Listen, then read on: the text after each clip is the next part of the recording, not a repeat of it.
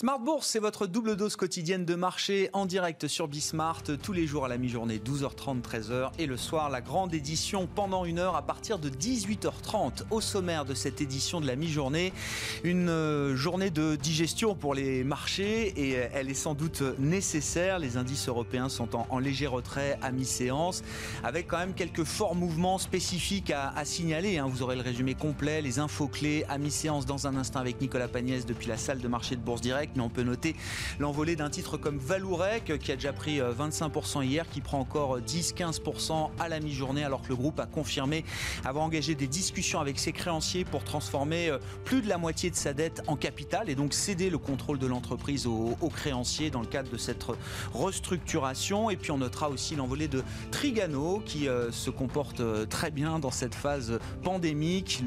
les camping-cars de Trigano ont été identifiés je cite le management, comme des bulles sanitaires mobiles. Euh, ça se voit à travers les résultats de Trigano, même si l'année a été compliquée en termes de marge. Trigano promet une amélioration de la rentabilité sur l'exercice prochain. Trigano qui publie en exercice décalé et qui fait figure là aussi de vedette aujourd'hui sur le marché parisien, des marchés qui consolident en Europe en attendant l'ouverture de, de Wall Street avec un enjeu de taille pour euh, la période des fêtes de fin d'année, l'enjeu de la consommation, l'enjeu de l'appétit de consommation des ménages américains alors qu'un certain nombre d'aides et de protection vont sans doute s'arrêter dans les euh, prochaines semaines. On aura tout à l'heure en début d'après-midi la publication des ventes au détail pour le mois d'octobre et puis tout au long de la semaine la publication des grands retailers de la grande distribution américaine qui donneront évidemment quelques éléments d'appréciation sur euh, les fêtes de fin d'année, ce qu'on peut attendre euh, en matière de, consommation aux États-Unis, hein, toujours un moteur économique très important.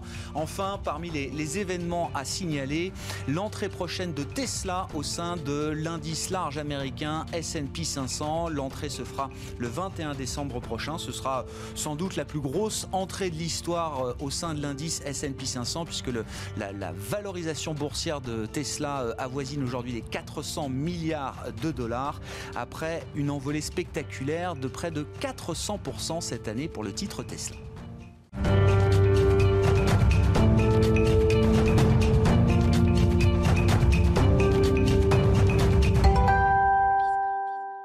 Une séance de pause de digestion pour les marchés européens. Le résumé complet à la mi-séance, c'est avec Nicolas Pagnès depuis la salle de marché de Bourse Directe.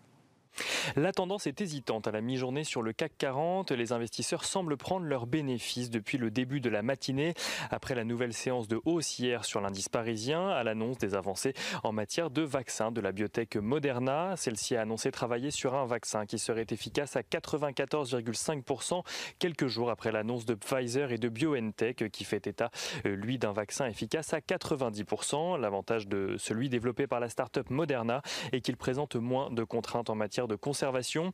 Là où le vaccin de Pfizer euh, nécessite une conservation à moins 70 degrés, celui de Moderna peut être conservé dans un simple réfrigérateur sur une durée de 1 mois et nécessite une température de moins 20 degrés pour être conservé sur une durée de 6 mois. Passé l'effet d'annonce hier, les marchés subissent euh, aujourd'hui toujours le contexte d'évolution de l'épidémie à travers le monde. Le nombre d'infections dépasse à présent les 55 millions de cas euh, dans le monde, donc depuis le début de la pandémie. Les mesures de restriction, si elles sont toujours drastiques dans plusieurs pays commence cependant à être remise en cause. En France notamment, plusieurs voix s'élèvent pour obtenir une réouverture anticipée de tous les commerces à l'approche des fêtes de fin d'année. Aux États-Unis, celles-ci sont en revanche renforcées à l'approche de Thanksgiving dans plusieurs États. Du côté des valeurs à présent à la Bourse de Paris, les valeurs qui subissent de plein fouet la crise sanitaire ont vu le retour des acheteurs hier se réduire aujourd'hui dans la matinée. Ainsi Airbus, Vinci, Renault, Engie ou Total sont dans le rouge à la mi-journée. Valourec bondit de son côté à la suite de l'annonce du groupe de vouloir céder une partie de ses dettes à ses créanciers afin de le transformer en capital. Le projet concerne plus de 50% des 3,5 milliards d'euros de dettes contractées par l'entreprise, une opération qui revient viendrait à donner le contrôle de Valourec à ses créanciers.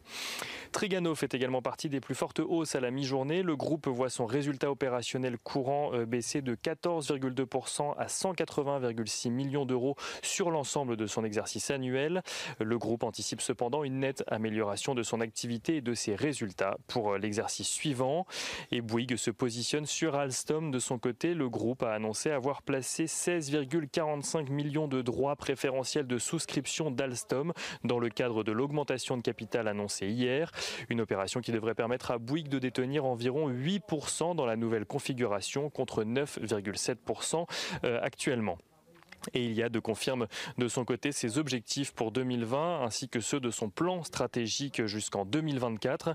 La maison mère de Free a enregistré une croissance solide de son chiffre d'affaires au troisième trimestre en phase avec les attentes des analystes. Et on regarde rapidement ce qui se passe du côté euh, des matières premières. Le pétrole recule ce matin mais s'apprécie toujours au-dessus des 43,5 dollars. Euh, l'once d'or à la mi-journée euh, est aux alentours des 1880 dollars tandis que sur le marché d'échange, le l'euro-dollar s'apprécie, lui, au-dessus des 1,1850 dollars pour 1 euro. Nicolas Pagnès avec nous en fil rouge tout au long de la journée sur Bismart depuis la salle de marché de Bourse Directe.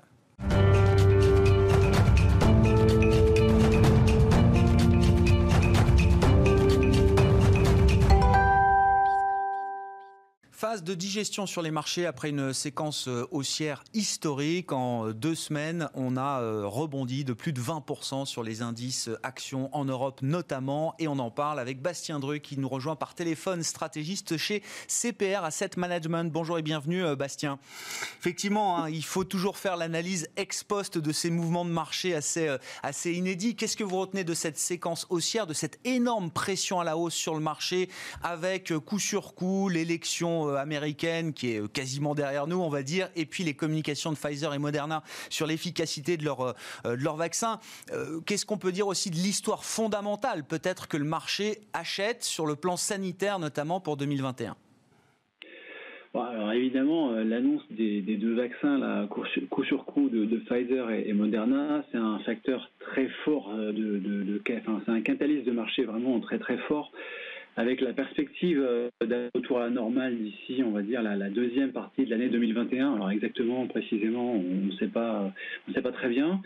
Et c'est vrai que ça contraste euh, vraiment avec euh, l'économie réelle, hein, parce qu'on on a une économie réelle qui est clairement à la peine, avec des mesures de restriction sanitaire qui sont vraiment draconiennes en Europe et qui sont en train de se durcir aux États-Unis. On a encore eu des annonces hier en Californie, on a eu la déclaration d'état d'urgence dans, dans plusieurs États avec euh, de plus en plus de restrictions sanitaires.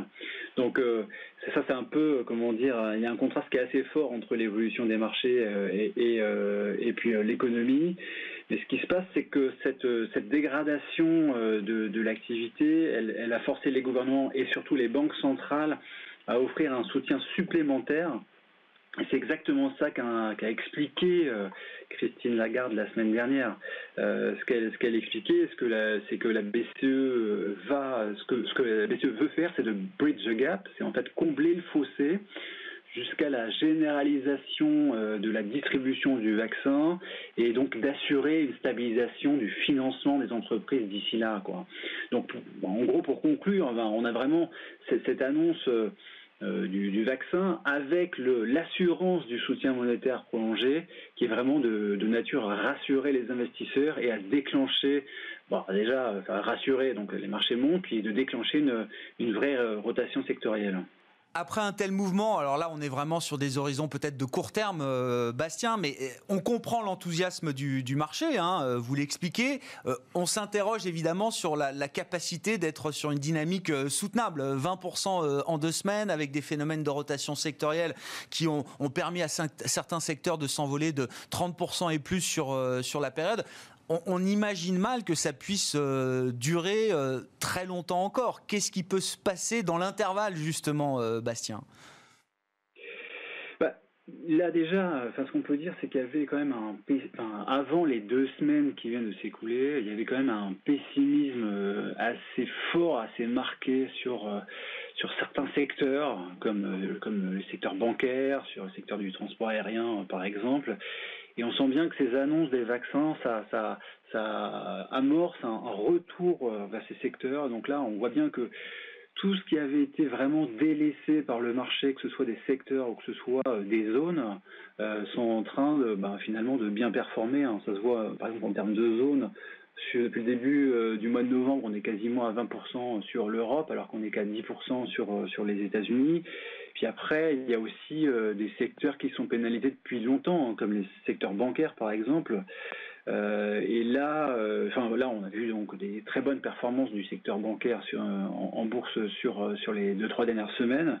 Il y a plusieurs arguments. Il y a, par exemple, le mouvement de consolidation qui est en train de se mettre en place. On a eu des annonces hier en Espagne avec BBVA et, et Sabadell. Il y a aussi, et je le disais juste avant, le fait que euh, la BCE va probablement encore assouplir les opérations de refinancement, les TLTRO 3, qui étaient déjà très très favorables. Et euh, donc on va se retrouver avec des opérations de refinancement. Aux meilleures banques d'emprunter jusqu'à moins 1%, c'est ça auprès de la BCE, hein, ces opérations de refinancement euh, bancaire sur le long terme. Voilà, ces opérations de refinancement qui durent trois ans, mais pendant un an, eh les banques, euh, le taux qu'elles payent, c'est du moins 1%, donc on est 50 points de base en dessous du taux de dépôt de la BCE.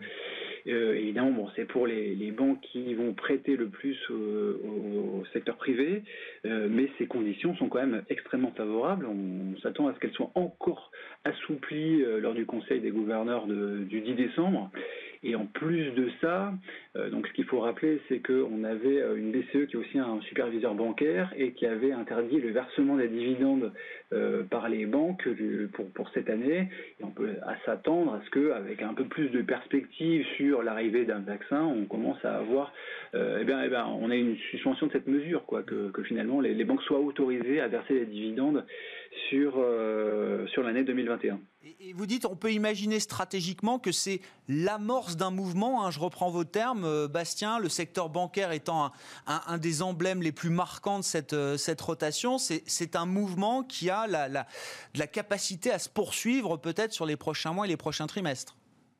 Oui, alors bon, après, c'est vrai que c'est ce, ce, pari sur les secteurs bancaires, il est un, c'est un peu une tarte à la crème, on en parle depuis des années, euh, mais, euh, mais là, c'est vrai qu'au moins, euh, on va dire à, court moyen terme, on a quand même quelques facteurs qui permettent d'espérer bah, la prolongation de cette tendance haussière. Bon, secteur bancaire, effectivement, là, sur les 15 derniers jours, il faut avoir en tête que le marché européen a marqué son, dernier point bas fin octobre. Hein. C'était au moment de l'annonce, d'ailleurs, du, du reconfinement en France et dans d'autres pays européens. Depuis, l'Eurostock 50 a pris 15-17%, euh, je crois. Et le secteur bancaire, qu'on citait avec vous, euh, Bastien, a fait deux fois mieux, puisque l'Eurostox Bank, depuis le 29 octobre, a pris 35% jusqu'à euh, hier. Le mouvement se, se, met en pause aujourd'hui. On est sur une séance de, de Euh, dans les, enjeux de court terme également pour la fin d'année, euh, euh, Bastien, il y a l'enjeu de la consommation en Europe, mais surtout aux États-Unis, hein, quand on sait le poids, le moteur qu'est la, consommation américaine pour le PIB américain et l'économie mondiale. Quel est le moral des troupes de ce point de vue-là Alors qu'il il y a un petit décalage quand même entre la vague épidémique qu'on connaît en Europe et qui semble avoir atteint son pic et une vague épidémique qui semble continuer d'accélérer aux États-Unis? Oui, là, donc pour les États-Unis, on commence seulement à voir les, mesures de restriction sanitaire. On, a des annonces qui sont faites euh, ben, tous les jours, tout simplement. Après, c'est ça se fait un peu tous les jours parce que c'est des décisions qui sont prises au niveau des États. Donc, comme il y a 50 États, évidemment, euh, on a un news flow euh, un peu tous les jours. ceci dit, bon, on peut, ce qu'on peut dire, c'est qu'on est en train de rentrer aux États-Unis sur une deuxième vague de confinement. Euh, qui une deuxième phase de confinement, pardon, bon, qui ne sera pas euh, homogène de toute façon, euh, mais il y a quand même une vraie différence entre cette première phase de confinement et la deuxième phase de confinement. C'était que quand il y avait eu toutes les annonces de confinement aux États-Unis en mars, fin mars, eh bien, ça coïncidait avec l'adoption du CARES Act. Hein. Le CARES Act, c'était le, plus gros des plans de soutien budgétaire qui avait été pris euh, par le, le, gouvernement américain. Et là, on aborde cette deuxième phase de confinement euh, ben, sans soutien budgétaire, hein, tout simplement parce que euh, on n'a pas, on a les républicains et les démocrates qui ne sont pas du tout mis d'accord sur sur un nouveau plan de soutien budgétaire. En plus, bon, Trump est un peu absent de, de ces questions actuellement. Et donc, on peut être quand même un petit peu inquiet euh, pour ce qui concerne la consommation euh, américaine. Et puis, bon, pour terminer, ce qu'il faut quand même rappeler, c'est que euh, il y a une épée de Damoclès en fait sur la, consommation qui provient de, la fin des soutiens temporaires, parce que on a actuellement des, des, programmes d'assurance chômage qui sont temporaires aux États-Unis, ces programmes PUA et programmes PUEC, qui concernent quand même 13 millions et demi de personnes et qui arrive à échéance, qui arrive à expiration le 31 décembre. Donc à partir du 31 décembre, il y a 13 millions et demi de personnes qui vont perdre en, assurance chômage. Et euh, il n'y a pas que ça, il y a aussi euh, le problème de la dette étudiante avec des, mensualités qui avaient été des mensualités suspendues et qui ne euh, bah, vont pas être suspendues ad vitam. Hein. C'est-à-dire qu'il y a quand même des échéances de remboursement qui vont arriver sur cette dette étudiante. Bastien, je ne sais pas si vous êtes encore avec nous. Bastien Dru, avec nous par téléphone. Non, on a perdu Bastien. On, on s'arrêtera là euh, avec vous, Bastien. Bastien Dru, stratégie CCPR Asset Management. Bon, quand même, ce qu'il faut comprendre, c'est qu'il y a un petit risque sur la consommation américaine en, fin d'année. On verra dans quelle mesure euh, le, schéma politique à, Washington qui est en train de se mettre en place permettra ou non de, de, ramener peut-être des aides sur la table euh, rapidement. On aura en début d'après-midi la publication des ventes au détail pour le mois d'octobre. Et puis, je le rappelais, toute la série de publications des grands groupes de la grande distribution aux États-Unis. On a vu la publication de Home Depot aujourd'hui, avant l'ouverture des marchés américains, qui bat le consensus. Euh, on suivra d'autres publications de grands retailers, Walmart notamment, et d'autres qui donneront sans doute des indications là aussi sur l'appétit de consommation des ménages américains pour ces fêtes de fin d'année. On est à 10 jours de Thanksgiving aux États-Unis. Bastien Druc est avec nous par téléphone quelques instants dans Smart Bourse, stratégiste chez CPR Asset Management.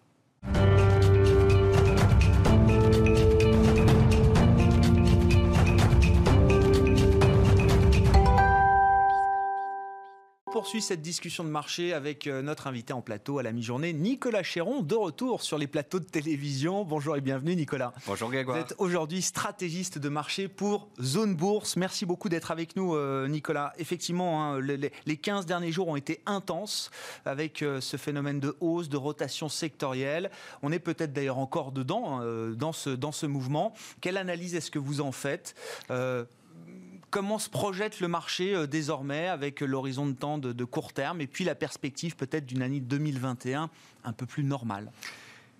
Oui, parce que l'année 2020, il faut le dire, a été extrêmement sportive. Tout sauf normal. Euh, voilà, pour, euh, pour la société, pour les marchés boursiers. et je pense qu'on a vu des, des, phénomènes se déclencher, forte hausse, forte baisse, rotation sectorielle dans des proportions complètement historique.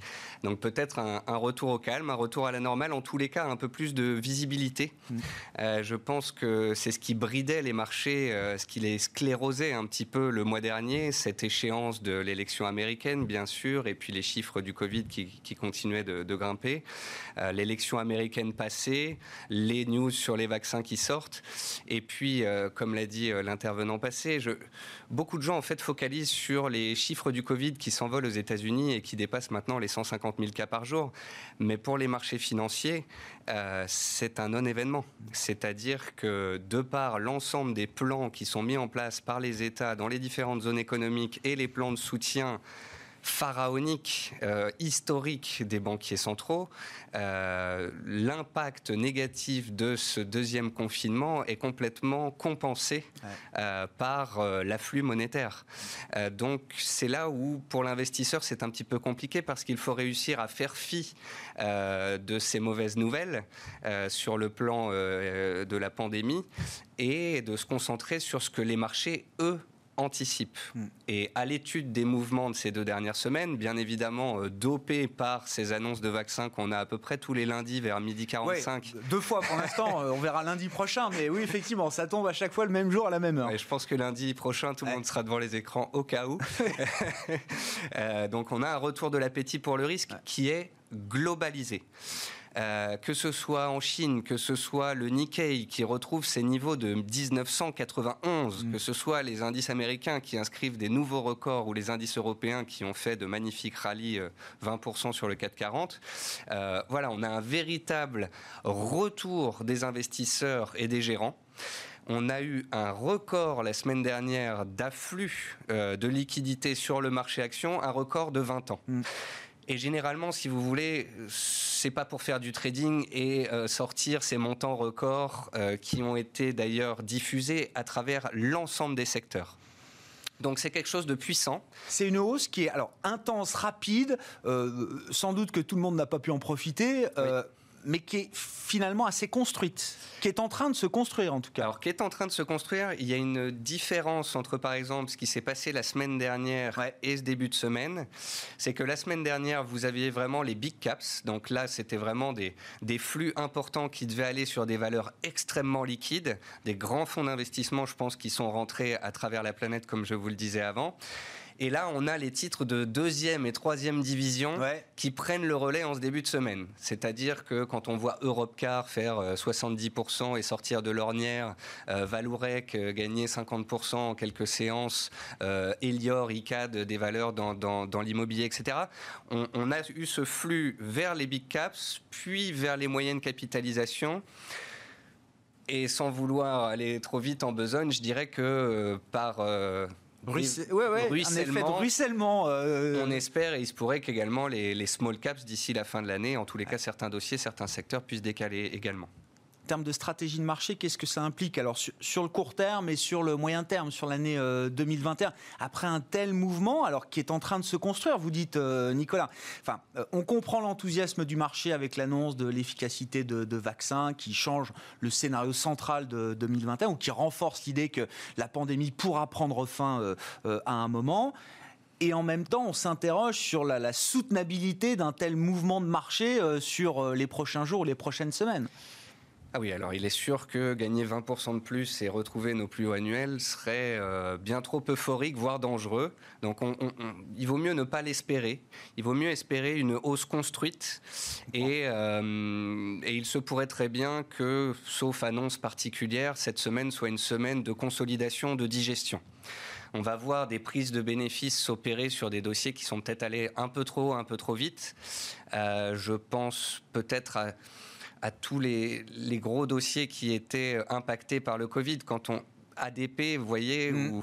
ou, Air France ou Airbus c'est pas demain la veille encore que l'activité va reprendre dans certains secteurs, qu'on va faire voler des avions et que le tourisme va repartir euh, de l'avant. On, va avoir quand même une période de 6 à 9 mois euh, devant nous là qui va être un petit peu complexe. On va avoir des dossiers dans ces secteurs-là qui vont peut-être avoir besoin de se refinancer, de faire des augmentations de capital. Euh, donc il va falloir être un petit peu prudent sur ces choses-là. Euh, mais comme je vous le disais, sur les valeurs moyennes, sur des, encore certains secteurs qui n'auraient pas décalé ou sur des petits dossiers délaissés, euh, il va y avoir du rattrapage. Bon, justement, là, qu'est-ce qu'on a envie d'avoir en portefeuille hein, euh, Pour ceux qui ont observé, constaté ce, mouvement, est-ce qu'il est encore temps de rentrer dans le marché? Et si oui, à travers quel secteur, à travers quel type de dossier là? Qu'est-ce qu'on a envie si on essaye de faire un peu de discrimination, voire de sélection? Nicolas, qu'est-ce qu'on a envie d'avoir en portefeuille? Alors, je dirais que ça dépend du profil de l'investisseur en mmh. question.